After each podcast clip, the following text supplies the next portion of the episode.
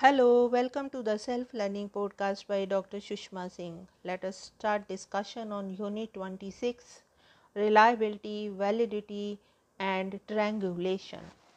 And our topic is Working towards Reliability.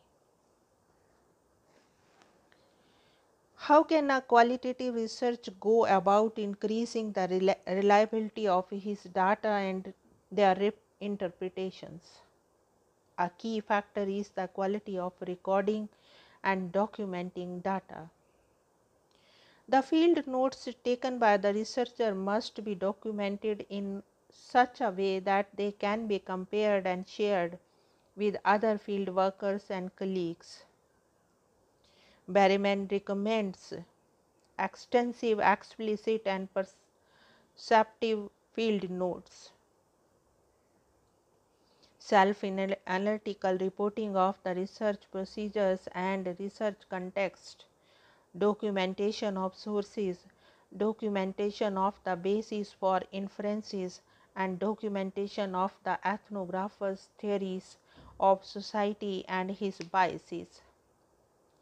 To make your field notes accessible to others, certain guidelines must be followed that enable others to separate the concepts of the observed from those of the observers. Flick has adopted a format for conversationization of field notes which is given here. Double quotation mark can be used verbatim quotes. Single quotation mark paraphrases parentheses, contextual data or field workers interpretation, angled brackets, emic concepts of the member, slash, etic concept of the researcher, solid line, beginning or end of a segment. Reliability for interview data can be increased by training the interviewers and by clicking interview guides in test interviews or after the first interview. In the case of observation, training before entering the field and regularly evaluating what has been observed can be can promote the reliability of finding. In a nutshell, reliability in qualitative research demands that the data are presented in such a way that the reader can clearly differentiate the voice of the subject from the interpretations of the researcher. It also demands that the procedures used by the researcher constantly be rechecked and tuned so that the data obtained may be considered dependable. After completing reflection and action, let us move on the criteria of validity. Validity as mentioned earlier refers to the truth value. In the context of the qualitative research, validity refers to the extent to which the data reflect the thoughts, views, actions and experience of the subjects in an accurate manner. Now, let us move to the next point procedural validity. Validity refers to accuracy of data generated by research instrument, whether it is an interview or questionnaire or some other means of research. If you ask the questions have the methods that I used color the results of my research? Were there other factors that came in the way? Answers to such questions refer to the internal validity of a research. Validity of a research is also about answering the questions how valid is one's conception of the situation how generalizable are one's results? Answer to these questions refer to external validity of your research. Face validity means statistical measure of validity. For example, type 1 error will require rejection of the hypothesis when it is used. Type 2 error will require acceptance of the hypothesis when it is false. A qualitative research is more likely to be valid than quantitative research as long as there is adequate sampling and precision of observation and subtle changes in an environment and people are observed carefully.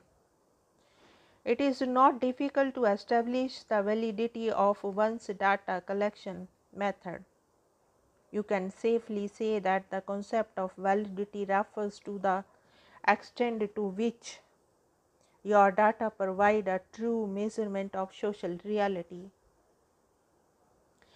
Take an example of shortage of power supply. You may be quite sure of the statistics about the power shortage week by week. You also have to be sure how valid or accurate a picture of power shortage in the whole town or the state your statistics represent. If you were to compare your figures with those collected by the government agencies, its figures may be reliable, but the government's definition of power shortage may not be the same as is used in your research. If this is the case, then the two sets of statistics are not valid for the purpose of comparison because the comparison is not between two things alike and therefore not valid.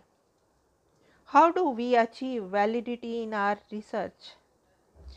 Let us look at the procedural validity. Now, let us move to the point guidelines to procedural validity. To bring about the validity in research process, Wolcott has suggested the following guidelines. Refrain from talking when you are in the field. Listen as much as possible.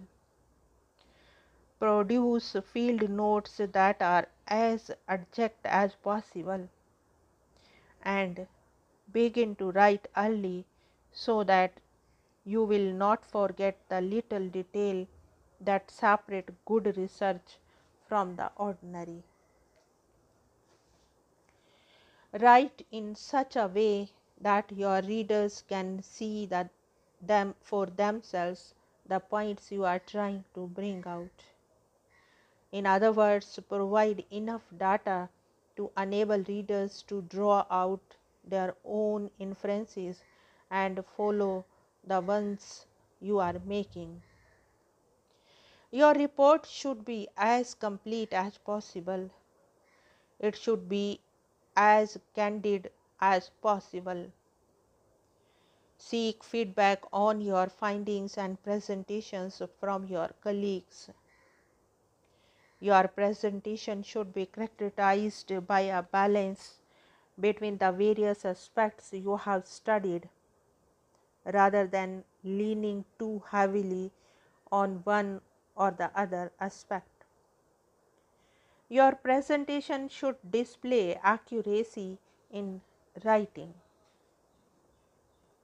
How can you use field research as a means of checking the validity of your research?